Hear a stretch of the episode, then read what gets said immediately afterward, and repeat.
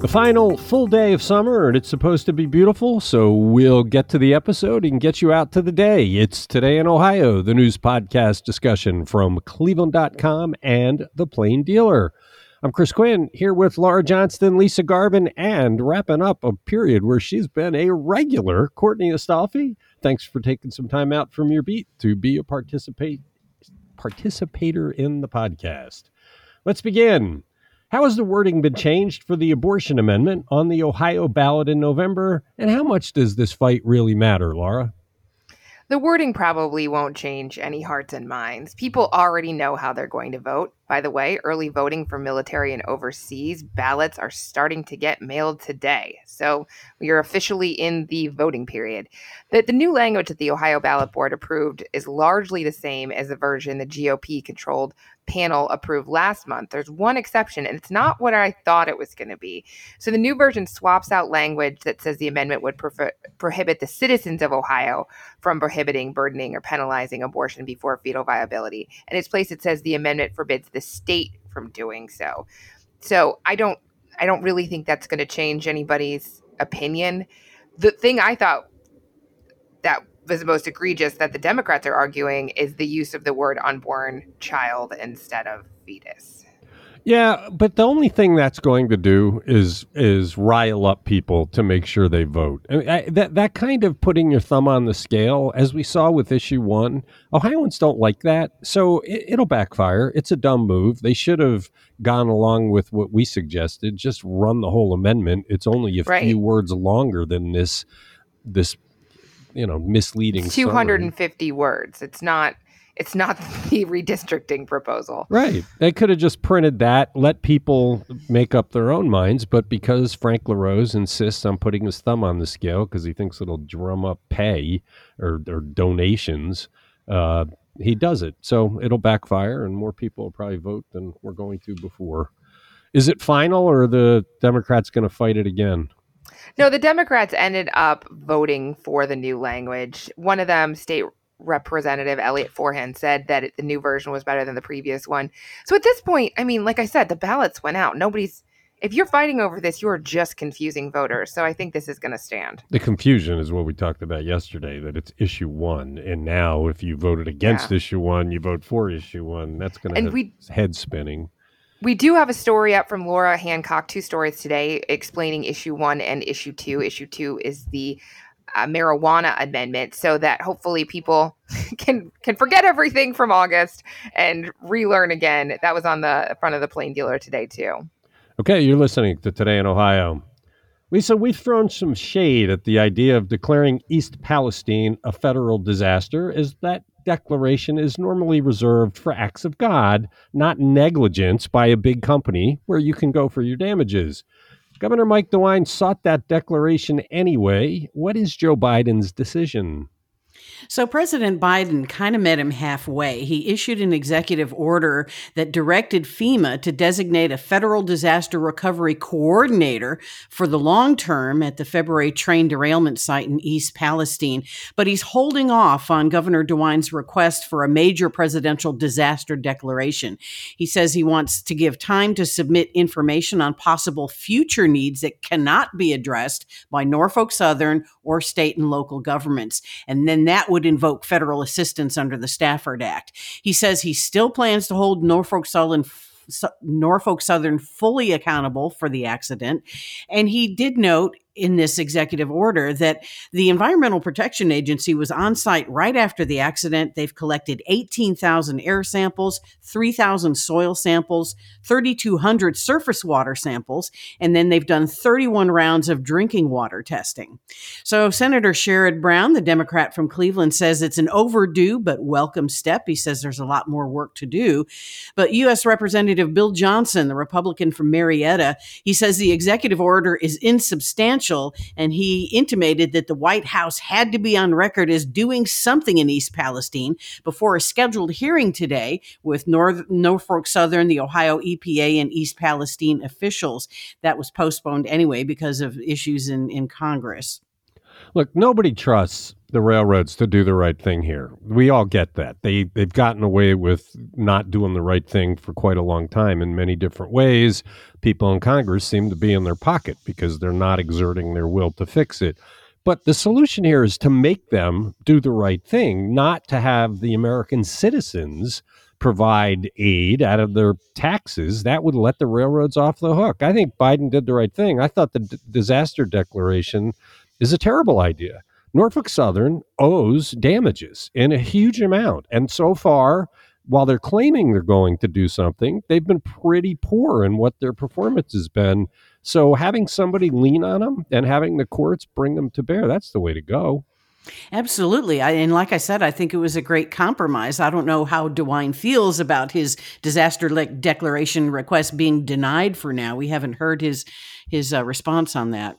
Well, and remember, DeWine was one of the ones in the beginning saying this isn't fit for a disaster declaration, mm-hmm. but there mm-hmm. was so much political pressure brought to bear that he finally put in for it, but it didn't make sense. Norfolk Southern did this. Norfolk Southern needs to pay all damages for the long time. So we'll have to see how that goes when they have them in Congress. J.D. Vance and Sherrod Brown must be getting tired of the lack of movement in Congress on this. This seems like a no brainer to impose rules on these guys to make them behave better, and it's going nowhere. You mean the Rail Safety Act? Yeah, mm-hmm. yeah. We're just not the railroads. Right as of today, this could happen again tomorrow, and it would be oh well. And I, you know, I just don't think anybody trusts Norfolk Southern here. Interesting move by Biden. You're listening to Today in Ohio. With the shortage of family physicians making it harder and harder to schedule appointments in a timely manner, you'd think any family doctor training program is worth preserving. So, why is University Hospital shutting down its family medicine residency, Courtney? Yeah, this reasoning is, you know, laid out in a September 12th staff memo that we got from University Hospitals. It said it's doing away with this family medicine residency program at its main campus to pivot to meet the needs of the ever evolving healthcare and education landscapes. And when we tried to get some more information, university hospitals cited the fact that family medicine has become more community based and focused on outpatient care over the past, you know, 20 years and and that's feeding into their change here. So it seems like they're responding to patient preferences I, I, think is what they're saying there. But but this family medicine residency program at uh's main campus you know we talked to a few different alumnus of the program and they're they're really raising concerns about this. Not only do we have you know a shortage of such providers and and that's a growing concern here and, and elsewhere those folks are, are worried that that this will contribute to the shortage. And also important here is UH's residency program for family medicine has really been tackling kind of some of the some of the most you know complex patient needs in the area around the hospital. We're talking about poor families and and folks without you know great connections to other good health care. Um, and and this is a program that that helps infants, kids, pregnant women, adults, eh, both for for both in hospital and outpatient care.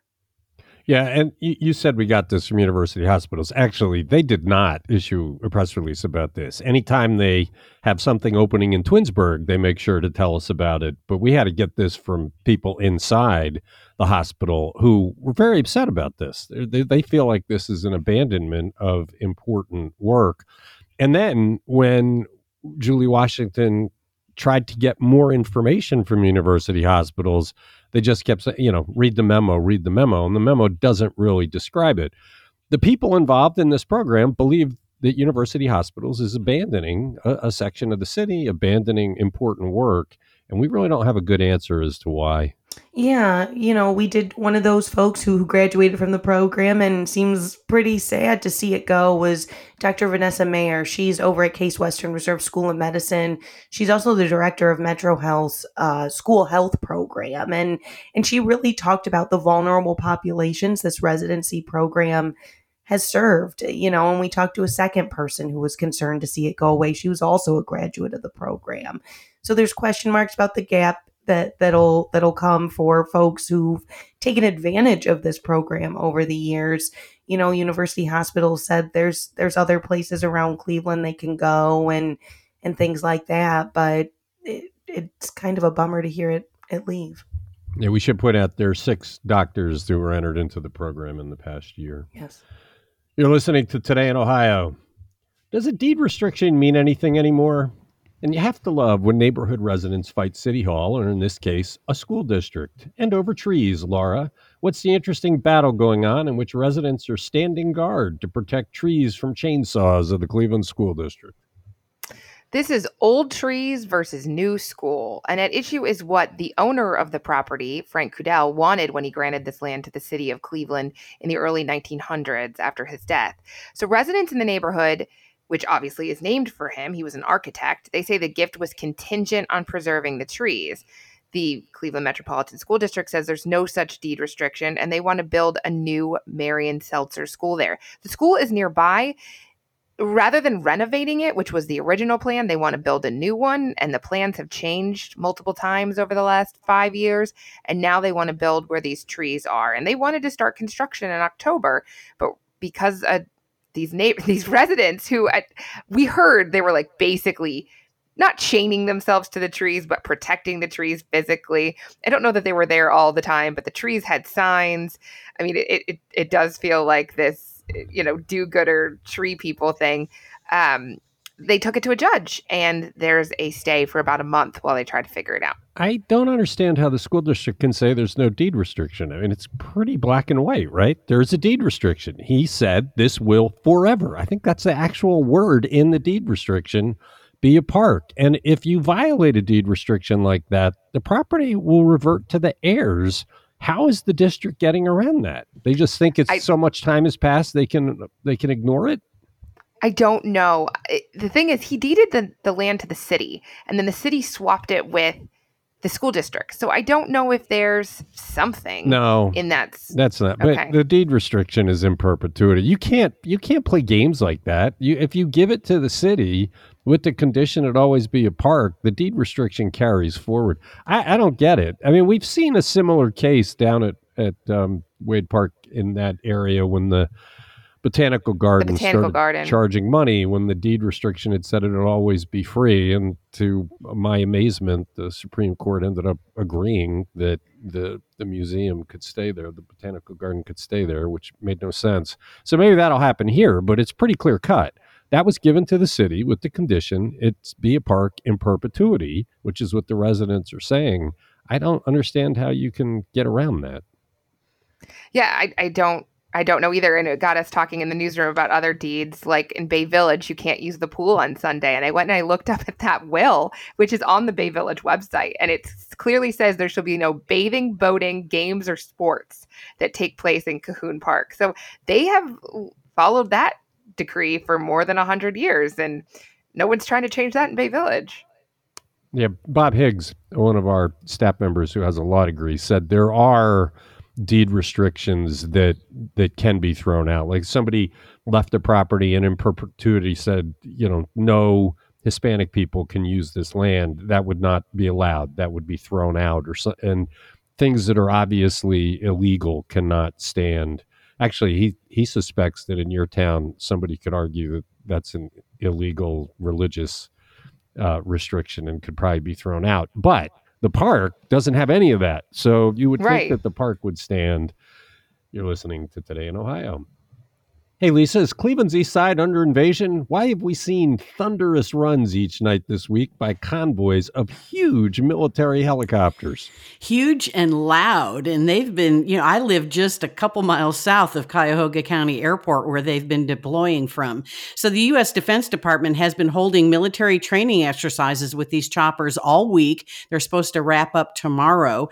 Um, they're working with local and uh, federal officials on these ex- on these exercises, and they've been both night and day. They've been very loud. These big, I don't know what they are, if they're Blackhawks. What I've seen, and I, it's usually about 10 at night, I hear them coming over the house. I run outside and I see two really big choppers and two smaller falling following behind and they're flying just above the tree line. It almost sounds like they're going to land on your house.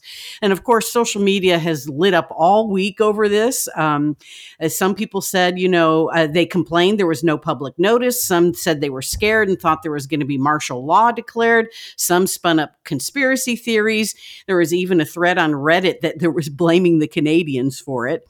Um, but uh, you know, some groups, some governments did post warnings. Highland Heights, Willoughby Hills, and Euclid police and fire departments did post warnings about these on their social media last Friday and Saturday. So, you know, the, it is what it is. The unanswered question, though, is why the military is doing training over suburbs. What part of the military mission do they think is going to involve heavy artillery helicopters flying over neighborhoods. What's what's that about? And you're right, it is so loud, it's deafening. You can't have a conversation when they're over your house. Nobody can hear each other, and it feels like an earthquake. I mean, I I don't know mm-hmm. that I've mm-hmm. ever felt my house shake like it shook uh, under those because they are just above you. But. I don't mm-hmm. understand why they're doing it in a Cleveland suburb. That's not usually the the theater for military action. I don't know. They probably have training exercises for urban warfare. I mean, that would be my guess. And of course, they're not going to tell us. And honestly, they really don't talk about military training exercises. They really don't, you know, um, promote them before they happen. So this is not unusual in my mind. But um, yeah, but but it is an airport. It's it's a regional airport. There's not a whole lot around it. Maybe it was a better staging area for their exercises. Know, maybe they could have used them for the demolition of the Richmond Mall nearby. You're listening to Today in Ohio. Are the Cleveland Cavaliers moving their practice facility back to Cleveland? What was the big downtown development news Thursday, courtesy of the Cavs, Courtney? Yeah, we got this big announcement from Cavs owner Dan Gilbert's, you know, g- real estate group and his, you know, Cavs and his whole umbrella of businesses. You know, he's looking to bring the Cavs training back to downtown.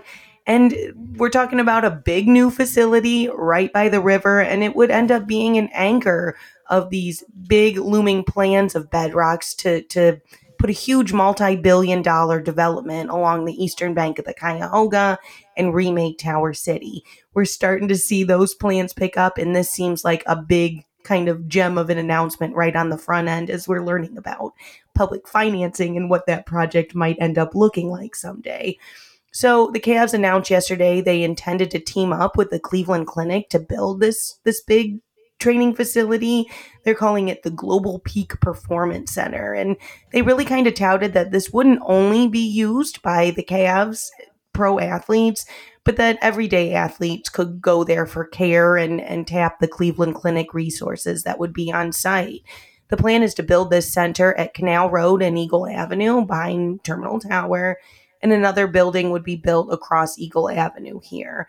And remember, if this is part of that big bedrock planning, that, that includes a full 35 acres of things like office buildings, housing, public parks, riverfront walkway. So this would just be one piece of it, but the Cavs coming back to downtown would be pretty notable for their training facility. And I'm sure the city wouldn't be mad about how that may impact their income tax revenues.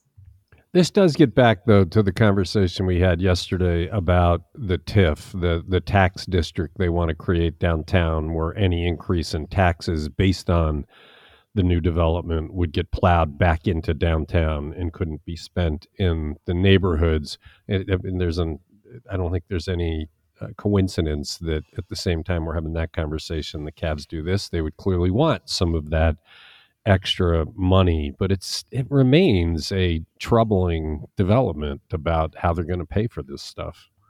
You know, you've got to think tax revenues are are part of the question here. I'm sure, like you said, it was no coincidence of the timing of the announcement here. Um, but it does raise questions about what's going to happen with the Cavs' current training facility, which is down in Independence. That opened just back in 2007 and and that came after Cleveland and the city of Independence struck a tax revenue sharing deal for the Cavs payroll. We're talking about big money here. And when we reached out to Independence Mayor Gregory Kurtz, he, he didn't really give us a, a great feel for what's going to happen with that facility. Um, he said it really opens up the possibilities for what independence could do, but that strikes me as a pretty big question mark going forward. What happens with that big building down there?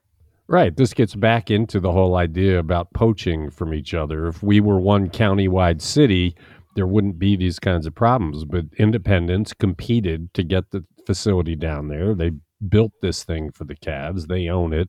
Their lease runs out in 2026, and if the Cavs leave, they're left with this big dinosaur on their hands. Meanwhile, now Cleveland sounds like it's planning to do some creative financing of its own to to provide subsidies to this thing. I was thinking about this after we talked about it yesterday. Yeah, you know, when Mike White was mayor, he would have never gone for a plan that kept money downtown and not in the neighborhoods.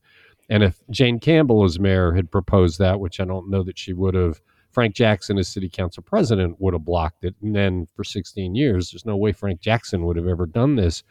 Who stands up for the neighborhoods today? I mean, if Blaine Griffin is all in, if Justin Bibb's all in, who's going to raise this? Because the, in the past, you always had somebody going, no, no, no, we're not going to do that. We're going to continue to care about the entire city. Is there anybody on the horizon that has a sense of that that you think has the juice to to bring it up?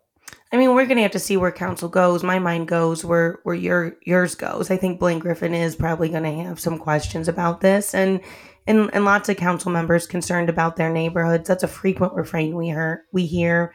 I'm sure that's going to be a big piece of the conversation as it starts to open up. All right, you're listening to Today in Ohio.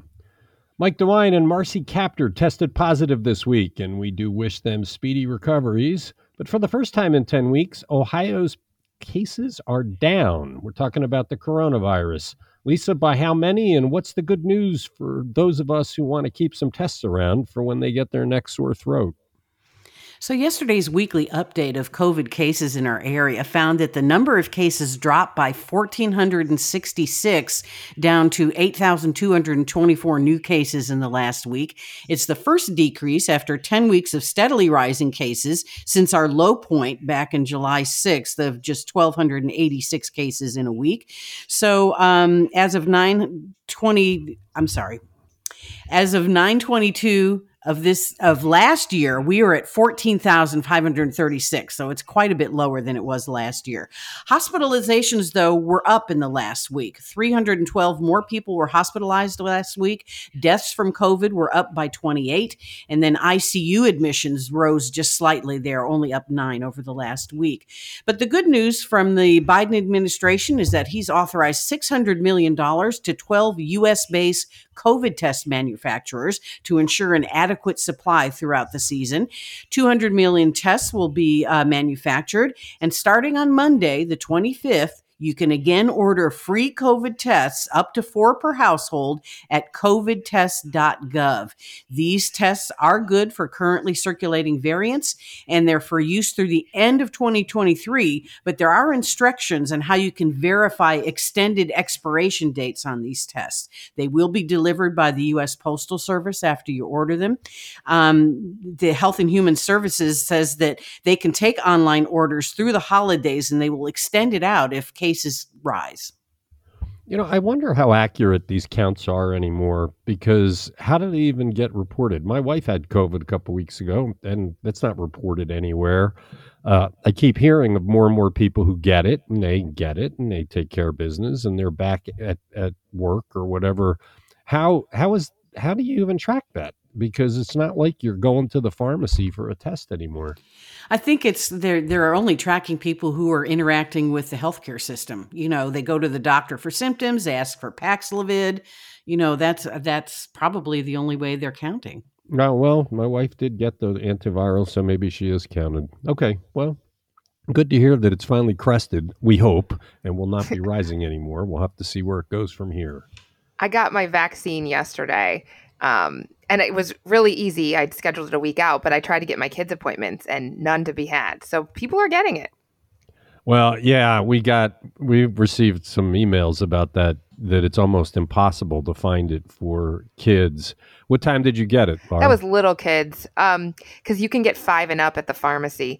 I got it at eleven o'clock on yesterday on a Thursday, so that it went pretty smoothly. But if I tried to get any appointments, I'm just saying people have snagged up all the appointments. So it feels like it's the first time in years that people are like, yes, I'm going to go get this vaccine as soon as it comes out. Are you feeling any uh, effects?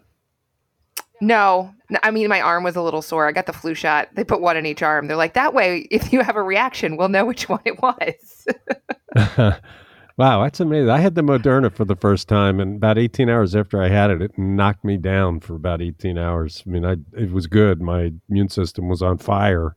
Um, but that hadn't happened when I had done the. I, this is Pfizer, and I've only ever had Pfizer, so I'm going to stick with Pfizer if I can. Well, I'm kind of glad that I had the reaction. It tells me that my body fired up. This is a completely new vaccine. It doesn't have any of the old stuff in it, and I always wondered when I got the boosters, I'm not feeling anything. Is this working? Must be because I haven't had it yet. Cross fingers. You're listening to Today in Ohio. Courtney, was it what is it about campaign signs that brings out the worst in some politicians? Why is a Willoughby Hills candidate for mayor in hot water over political signs? It seems like something we deal with every year. Yeah, I and I always crack up when these stories come back around on the election cycle, right? It just always seems to happen without fail. And now we're talking about Willoughby Hills and the mayoral race there. Mayoral candidates out there are bickering over whether campaign signs were stolen from a resident's yard. And this involves Laura Pismitt. She's one candidate. And then Councilman Chris Hallam is the other candidate. And Pismitt has accused Hallam of stealing her yard sign from the yard of a home on Chardon Road and putting up his own yard sign instead. Willoughby Hills police were called as part of this. Now the investigation has been handed over to the Lake County Sheriff's Office. But we, our reporter Molly Walsh, actually got a hold of the wife of the apparent property owner, and she kind of tried to dampen all the drama that's kind of emerged around this. She said this story has been blown out of proportion. But the best I can make out of it from what we were hearing from that Councilman Hallam, he had posted to Facebook earlier this week, making it sound like the husband and the wife of this property, of the, the property owners, had each okayed different candidates to put signs in their yard. Hallam is saying maybe he misunderstood, but when he got the okay from the male property owner to go put up his sign, he he took down Laura Pismitt's mayoral mayoral sign. So I mean, it's just unfolded into this drama and this back and forth. Hallam, for his part, is just chalking this up to a communication gap between the couple who owns the property. He says it's over, but the Pismitt, she disagrees. She she's, you know, standing by the fact that just because both she and her had permission to post signs on the same property doesn't mean that the councilman was allowed to yank her sign off the yard.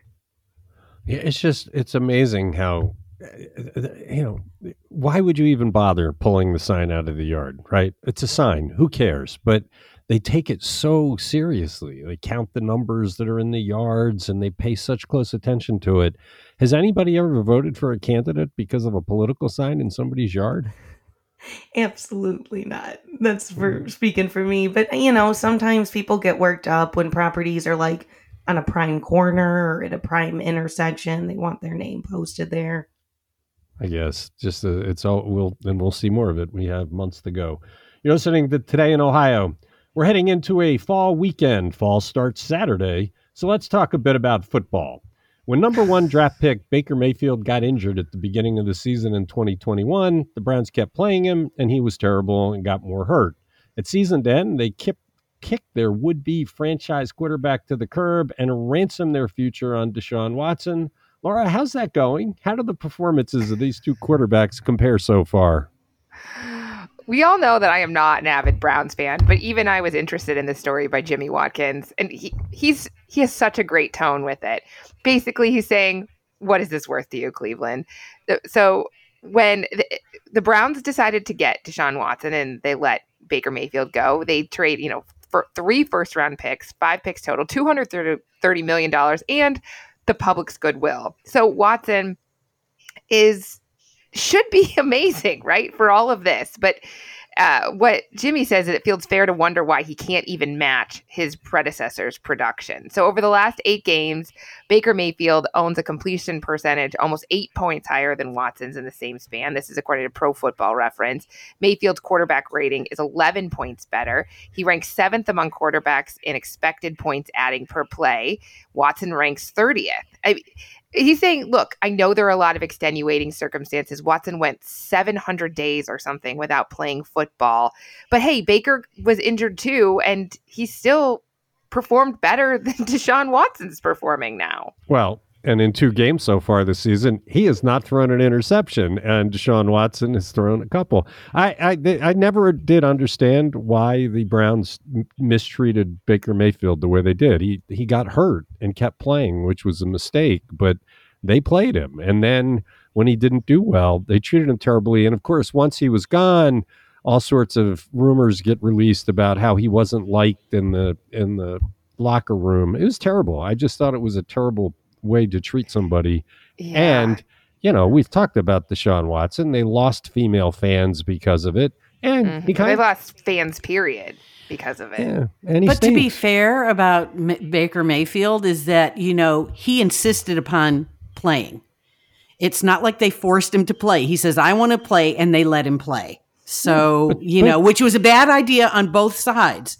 But, you know, but they I'm just clarifying the record. But they're in charge. They're, they're the ones that pick the players on the field. So they could have said, "Yeah, we appreciate your your enthusiasm, but you're not playing." I mean, it's uh it's their franchise quarterback and he was seriously hurt. Why would you keep playing him and then abuse him because he doesn't do well? The whole thing is yeah, stupid from was, day 1. Everything they've done. It was done, really negative. And then it's not just like, "Oh, well we got another quarterback." Like they basically traded everything to get Deshaun Watson, hoping that he could bring them a Super Bowl, and it is not looking likely. And he doesn't have Chubb.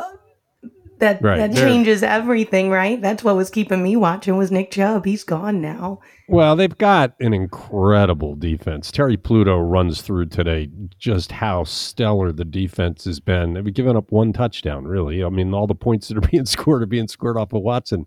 Uh, but but it, it, it's it's just one of those. It's a great story by by Jimmy looking at what were you guys thinking and of course there's lots of season left maybe it'll change but so far it's not looking like yeah. any of this was smart we had a story come over last night he basically that said the Deshaun Watson says sooner or later it's going to click. It's like, of course he's going to say that. He's getting paid two hundred thirty million dollars.